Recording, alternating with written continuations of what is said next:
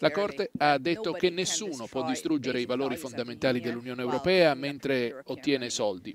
Per gli ungheresi questa è una scelta chiara. Se votano per Viktor Orbán a queste elezioni, significa che stanno sostenendo qualcuno al potere che potrebbe costare all'Ungheria milioni e persino miliardi di euro.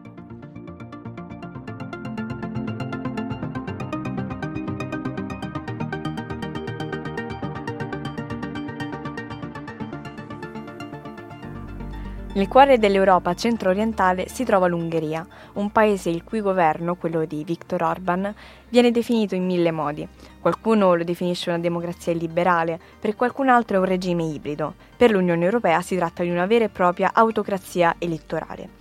Eppure, nonostante gli attriti che naturalmente nascono da queste modalità di amministrazione che vanno contro i principi europei, gli ungheresi, secondo i sondaggi, sono tra i più entusiasti membri della famiglia europea.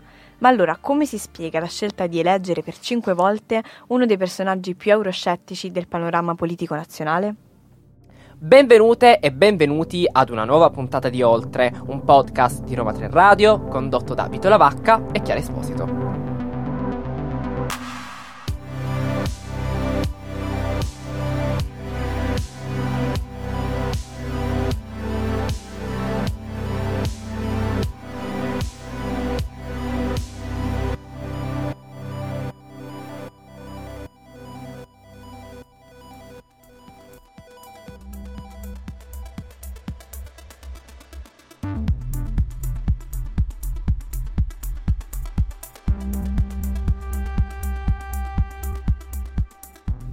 L'Unione si fonda sui valori del rispetto della dignità umana, della libertà, della democrazia, dell'uguaglianza, dello Stato di diritto e del rispetto dei diritti umani, compresi i diritti delle persone appartenenti a minoranze.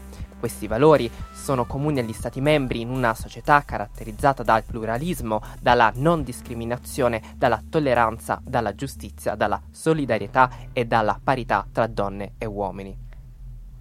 Queste parole sono tratte dall'articolo 2 del Trattato sull'Unione Europea, sono quindi quei valori sui quali ogni Stato facente parte della comunità dovrebbe basare la propria esistenza all'interno della struttura sovranazionale d'Europa, impegnandosi a rispettare una condotta progressista e liberale. Sappiamo però che questo non è il caso dell'Ungheria. Dalla presa di potere del partito di Fidesz, quindi di Viktor Orbán, quello tra Ungheria e UE è diventato nel corso degli anni uno scontro sempre più duro. Le politiche che operano nel paese possono essere definite largamente illiberali o comunque di certo non progressiste. A partire dalla nuova Costituzione ungherese, entrata in vigore il 1 gennaio 2012, fino allo scoppio della guerra in Ucraina, la frattura tra i valori della comunità e le pratiche ungheresi si è fatta sempre più ampia. Per affrontare la questione al meglio bisogna capire perché nonostante le divergenze eh, l'Ungheria rimanga a far parte dell'Europa, perché gli ungheresi continuano a votare Orban e come questo governo sia riuscito a prendersi e a consolidare un potere che definiamo autarchico. Per farlo abbiamo deciso di parlarne con Edoardo Vezzi, giornalista e fotoreporter, appena tornato da Budapest per un reportage dal titolo L'opposizione civile all'illiberalismo di Viktor Orban. Benvenuto. Ciao, grazie. Abbiamo già detto che l'Ungheria non è più considerata una democrazia completa e nemmeno Viktor Orban la definisce tale, più volte ha parlato del sistema politico adottato nel suo paese come di una democrazia illiberale. E sappiamo bene che un tale regime non può essersi creato in un giorno e in questo caso parliamo più di un decennio di piccole modifiche che, una dopo l'altra, hanno trasformato l'Ungheria in quello che è oggi. Dal 2010, anno in cui è iniziato il suo secondo mandato, diciamo dopo una breve parentesi fra il 1998 e il 2002, eh, come ha fatto Orban a trasformare il sistema politico ungherese e a mantenere il potere così a lungo? Allora, diciamo che eh, bisogna dire che un conto è arrivare al potere un conto è mantenerlo. Mantenerlo è molto più complicato.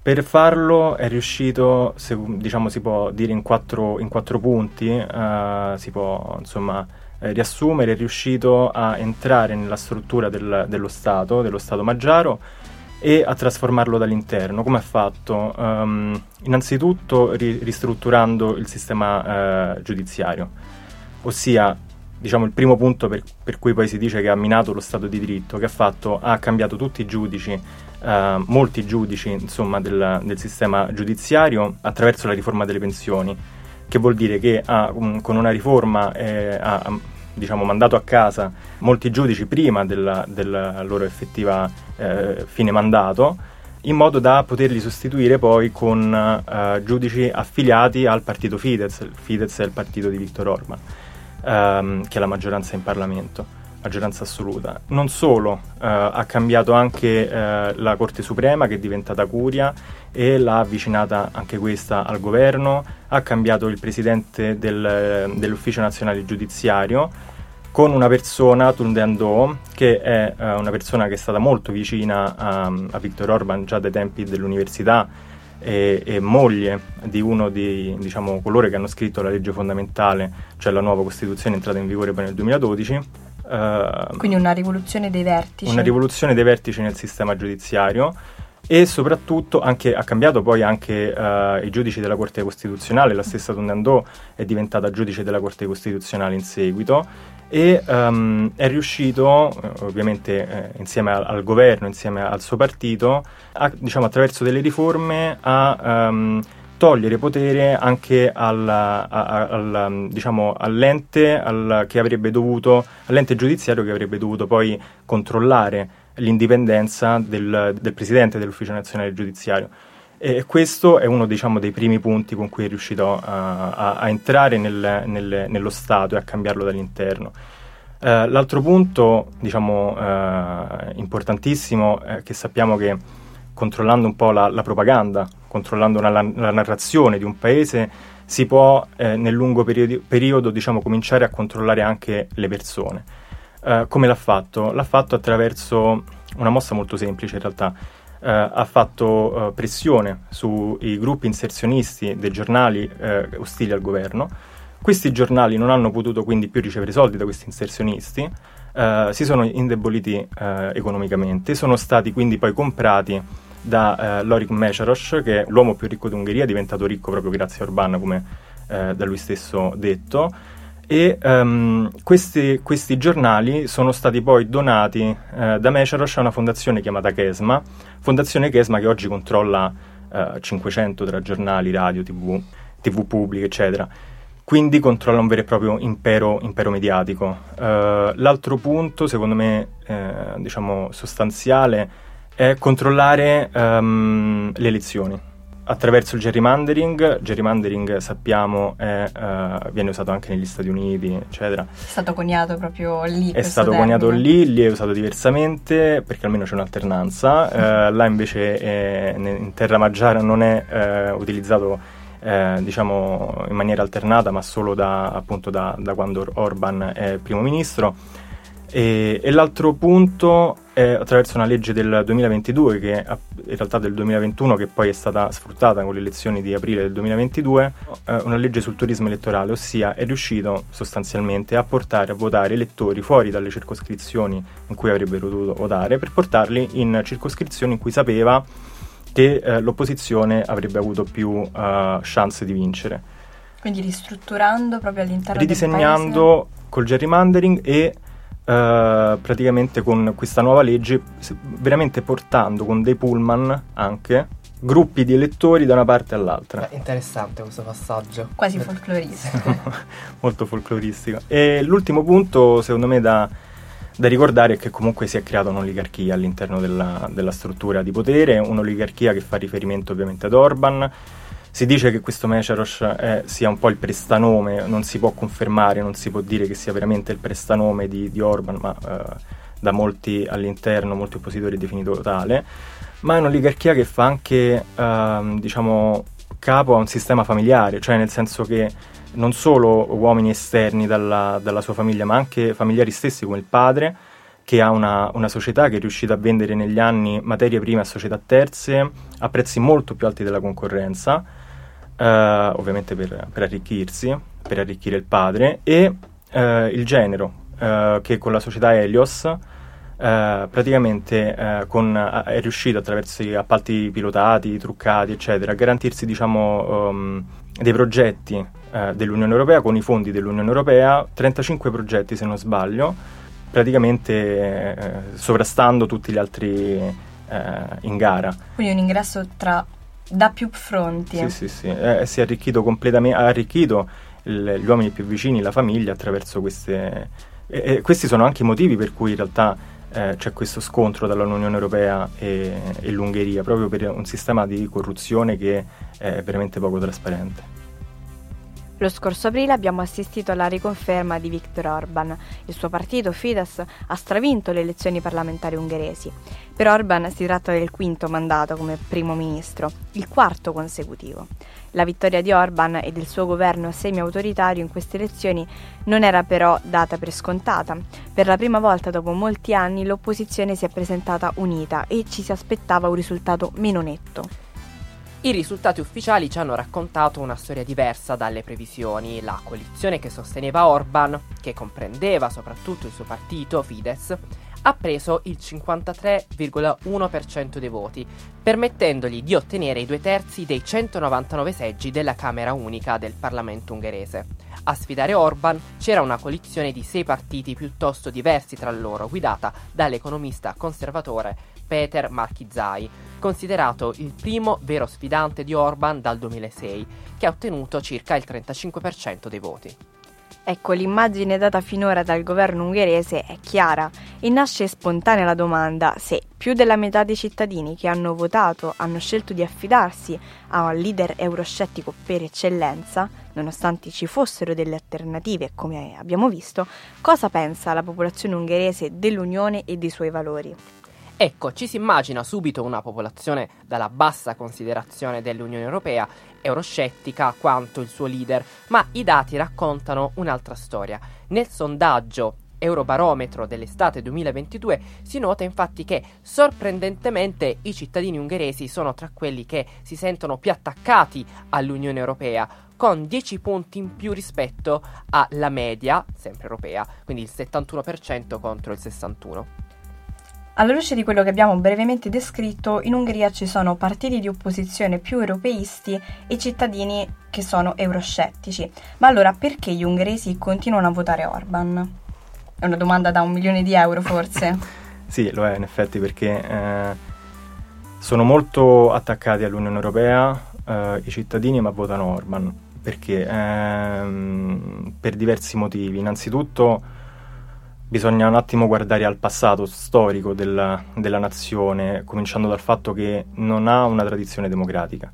Eh, l'ha conosciuta veramente solo dopo la fine del, insomma, solo dopo la, la caduta dell'Unione Sovietica, solo quando l'Ungheria si è diciamo, tolta dall'occupazione sovietica e, ehm, ed è stata imposta dall'alto. È stata imposta dall'alto, quindi da un gruppo di politici, di uh, intellettuali che hanno deciso che per il paese sarebbe stata la cosa migliore, migliore di tutte, creare una, una democrazia che per carità è assolutamente uh, condivisibile, ma non è stato chiesto al popolo. Quindi il popolo si è ritrovato con un, i cittadini si sono ritrovati con un nuovo regime, il regime democratico che non conoscevano perché hanno avuto una, una, una, monarchia, la monarchia dualista austro-ungarica, poi la reggenza di Orti per vent'anni, poi c'è stata insomma, la guerra, l'occupazione nazista, l'occupazione sovietica.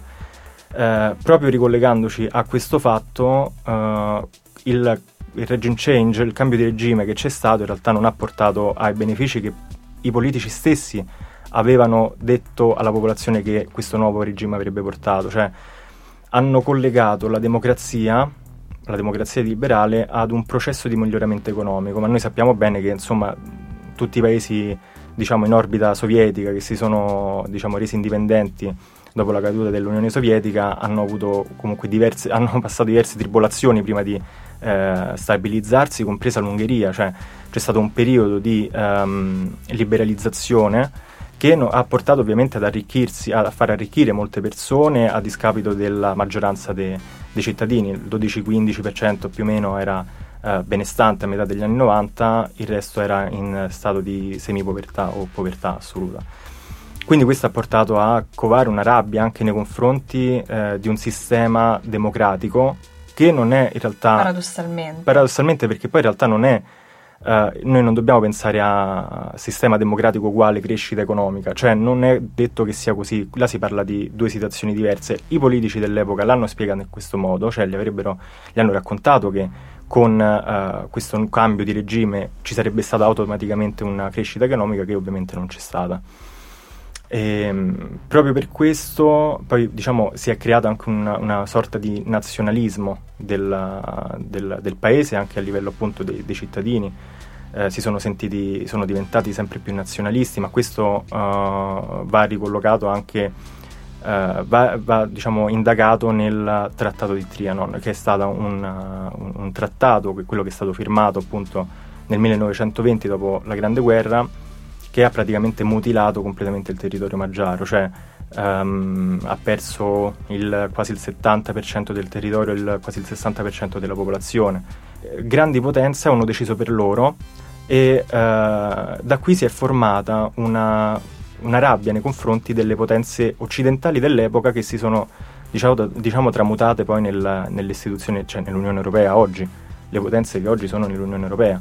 E quindi si è creata questa cosa di non possiamo stare ai dettami dell'Unione Europea, ma non possiamo stare anche eh, teoricamente sotto i dettami del, di Mosca. Quindi Orban rappresenta questa ideologica, a tuo parere, via di fuga per, per tirar fuori un sentimento covato. Lui è stato bravissimo, Mm-mm-mm. cioè a intercett- come politico Orban è bravissimo, è, è innegabile questo, se sta là da 12 anni e non è un dittatore, eh, perché non è un dittatore, è, è qualcos'altro, non ha preso uh, il potere con la violenza, non, non, ci sono stati... Ha trasformato, ha trasformato dall'interno, paese. ma raccogliendo effettivamente l'umore del, dei cittadini. Poi eh, poco condivisibile la sua, la sua, visione, ma come politico è molto pragmatico.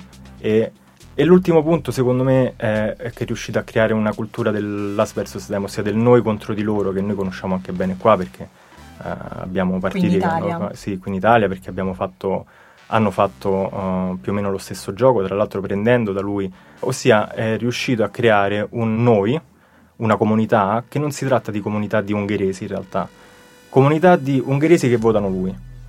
Chi al di fuori di questa comunità è considerato un traditore se sono gli stessi cittadini ungheresi.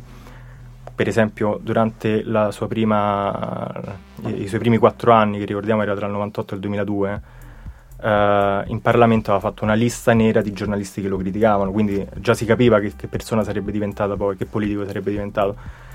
Questo per dire che uh, è riuscito a creare una, un nemico comune ogni volta che gli serviva. Essere, possono essere gli immigrati, può essere la comunità LGBT, uh, eh, può essere Soros, che insomma è nato in Ungheria, filantropo nato in Ungheria, naturalizzato statunitense, che è diventato un po' l'emblema di quelli che vogliono portare insomma, la sostituzione etnica no, in, in, in, Europa.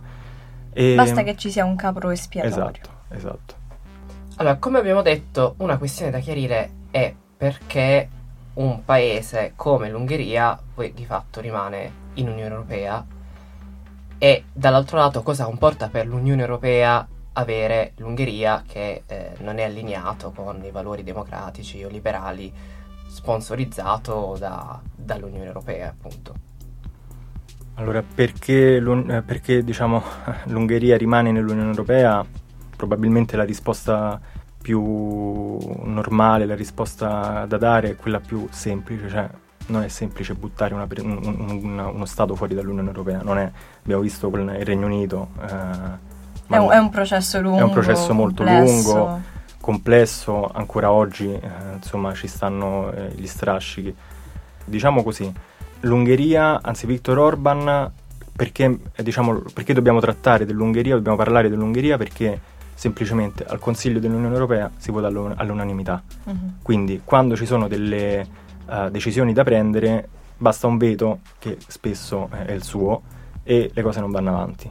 È importante per lui rimanere nell'Unione Europea per un semplice fatto. Uh, è un beneficiario, L'Ungheria è, un beneficiario netto è stato un beneficiario netto dell'Unione Europea tra il 15 e il 19, ossia sono più i soldi che prende che i soldi che dà.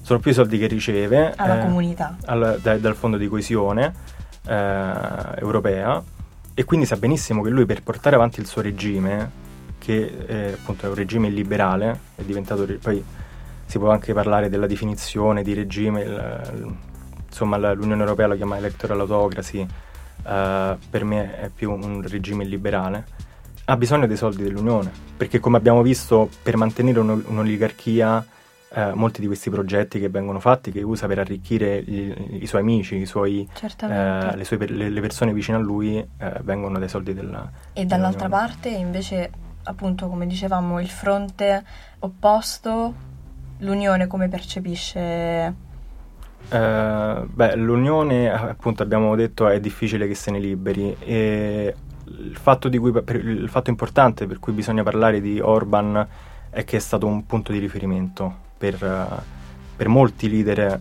che noi chiamiamo populisti, uh, nazionalisti. Trump stesso ha preso da Orban. Ehm, Giorgia Meloni, sappiamo della vicinanza con Orban, Uh, anche l'elite polacca è diventata poi una spina nel fianco dell'Unione Europea per gli stessi motivi, diciamo. Per esempio non scordiamoci che nel 2022 uh, eh, Orban è stato un po' l'ospite d'onore della riunione dei conservatori americani in Texas del CIPAC eh, con la sua frase no, che ha detto uh, più, ha concluso il suo discorso nazionalista, maggioritario, dicendo più Chuck Norris e meno, e meno drag queen. Nem csoda, ha a feldühödött és magukat becsapva érző emberek egymás után váltják le a szankciókat támogató országok kormányait. Dicsőség Olaszországnak, avanti ragazzi, Quelle che avete appena sentito sono le parole di congratulazioni di Orban alla vittoria di Fratelli d'Italia. Orban ha detto non c'è da stupirsi che in alcuni stati membri il popolo arrabbiato stia cambiando i governi che sostenevano le sanzioni. E con un augurio ha detto avanti ragazzi rivolgendosi a Fratelli d'Italia. C'è da soffermarsi però anche su un altro aspetto. Dopo le ultime elezioni che hanno riconfermato Orban come primo ministro, in Ungheria si sono susseguite una serie di manifestazioni contro il governo e su diverse questioni. Eppure durante la campagna elettorale di aprile non sembrava essersi espresso grande dissenso. Effettivamente che aria hai respirato? C'era dissenso nelle piazze? Che tipo proprio di clima è quello che sei riuscito a documentare? Allora io sono andato due volte in Ungheria, eh, prima appunto le, le, le, settimane del voto e poi sono ritornato a dicembre. Durante quel, il primo periodo eh, a Budapest, nella capitale, c'era un'aria europeista, convintamente europeista, ma si vedeva dalle persone, dalle manifestazioni, dai volti de, di Fidesz e di chi per loro sui manifesti in città totalmente vandalizzati, uh, dagli sticker pro-Ucraina, pro, perché ovviamente poi c'è tutto il tema dell'Ucraina, poi all'interno del, delle elezioni del 2022, eh, partecipando a manifestazioni appunto pro-Ucraina, pro uh, Marchi Zai che era l'oppositore, eh, si è capito che si respirava un'aria totalmente eh, diversa da poi quelli che sono stati i risultati, perché il risultato è stato schiacciante eh, a favore di Fidesz.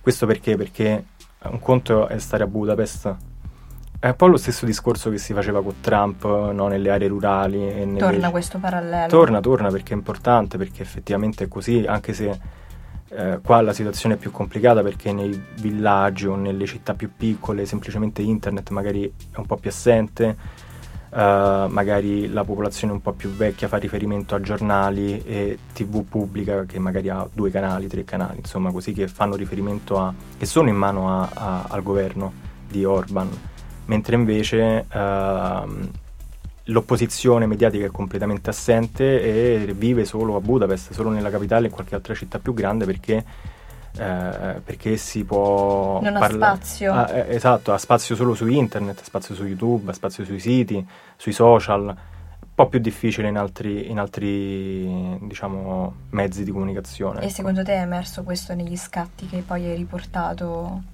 Beh, eh, ho, ho, fotografato mh, sicuramente nella man- allora, eh, oltre ad andare alle manifestazioni sono andato anche a un centro di rifugio eh, di transito per gli ucraini perché era proprio insomma, un mese dopo lo scoppio del, insomma, un mese dopo l'invasione della, della Rus- dell'Ucraina da parte della Russia. E i cittadini hanno fatto di tutto per, per aiutarli, hanno fatto di tutto per diversi motivi, magari effettivamente sono diventati negli anni più diffidenti di eh, migranti provenienti da altre zone, da Nord Africa, Medio Oriente.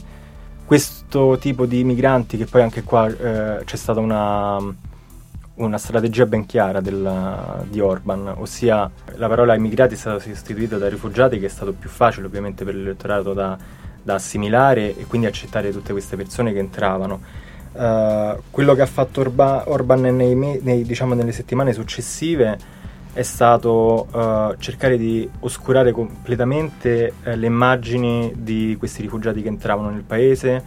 a Budapest c'era il, un palazzetto olimpico che era stato utilizzato per, come rifugio di transito, è stato completamente oscurato, la gente non poteva più regalare niente ai rifugiati, poteva, i giornalisti non potevano entrare, fare foto ha cercato di uh, far un po' scomparire quello che stava succedendo per focalizzarsi su un'altra questione rispetto a, alla, alle elezioni che stavano per, per, uh, per, arrivare e far scordare quindi, l- scordare, poi era difficile scordare, era là davanti. Oscurare. Esatto, quello che eh, stava succedendo accanto a loro.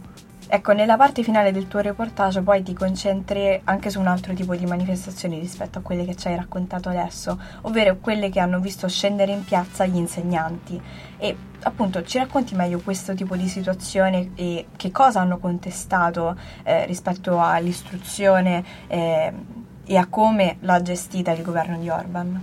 Allora, eh, sia quando sono andato la prima volta che la seconda volta ci sono state diverse manifestazioni a favore degli insegnanti, a favore eh, diciamo per eh, diciamo come protesta nei confronti del sistema scolastico, eh, soprattutto liceale, completamente malandato, possiamo dire. Eh, quando sono tornato era successo questo, tra ottobre e novembre 15 professori liceali erano stati licenziati indirettamente, ma comunque licenziati praticamente dal governo uh, per aver partecipato a, a, queste grandi proteste. Questo diciamo, ha, ha, portato anche a, una, a, a, delle critiche ovviamente dall'opposizione, ma anche, da, anche all'estero ovviamente perché si va contro le norme europee sul diritto allo sciopero. E la situazione è questa, i professori prendono l'equivalente di 500 euro se ci arrivano. Non ci sono, non ci sono abbastanza assunzioni, um, quindi magari ci sta il professore di inglese che deve fare matematica, Uh, non, ci sono, uh, non, ci sono, i soldi per la, per, la, per la, scuola, in generale ci sono scuole, non ci sono fondi, ci sono fondi um, e quindi questi ragazzi insomma, mi raccontavano che ovviamente non si può uh, andare e, e, vedere un professore che si addormenta perché deve fare altri tre lavori per campare. Quindi eh, ci sono state grosse proteste non coperte dai media, Uh, per questo che per esempio in un anno hanno sfilato diverse, diverse migliaia, hanno sfilato verso l'MTVA che è la, insomma, una, un po' raggruppamento di alcuni media pubblici e televisioni pubbliche ungheresi uh, per protestare contro queste cose, ma ecco la, il governo ha fatto poco e niente, anche perché è considerato che molti, molti fondi invece li, eh, vengono destinati in delle scuole private molto vicino al governo. E c'è una forte spaccatura tra esatto. ambiente pubblico e ambiente privato. Beh, c'è un controllo su una serie di detto, giornalismo, cultura in questo caso. Sì, sì. La, la, cosa secondo me da sottolineare anche è che poi ovviamente ci sarebbe tanto altro da dire, ma la cosa da sottolineare è che tutto questo avviene senza violenza, non è una dittatura, ci sono zero giornalisti morti, zero giornalisti in prigione viene tutto diciamo, sotto, la luce, sotto la luce solare, sotto gli occhi di tutti, con anche l- l'assenso di molte persone. E, e anche questo è un po' difficile da immaginare e da capire, ma è una cultura completamente diversa, per quanto sia casa nostra. Beh, sicuramente l'aspetto più interessante di tutta questa, di questa vicenda che ci hai raccontato, infatti ti ringraziamo di averla portata eh, qui per i nostri ascoltatori, averla disegnata, anche se tratteggiandola ecco, a grandi linee. Grazie mille di essere stato con noi Edoardo. Grazie a voi. Oltre è un podcast di Roma 3 Radio condotto da Vito Lavacca e Chiara Esposito. La cura editoriale di Federica Ranocchia. Musica e montaggio sono di Renato Cacciapoti.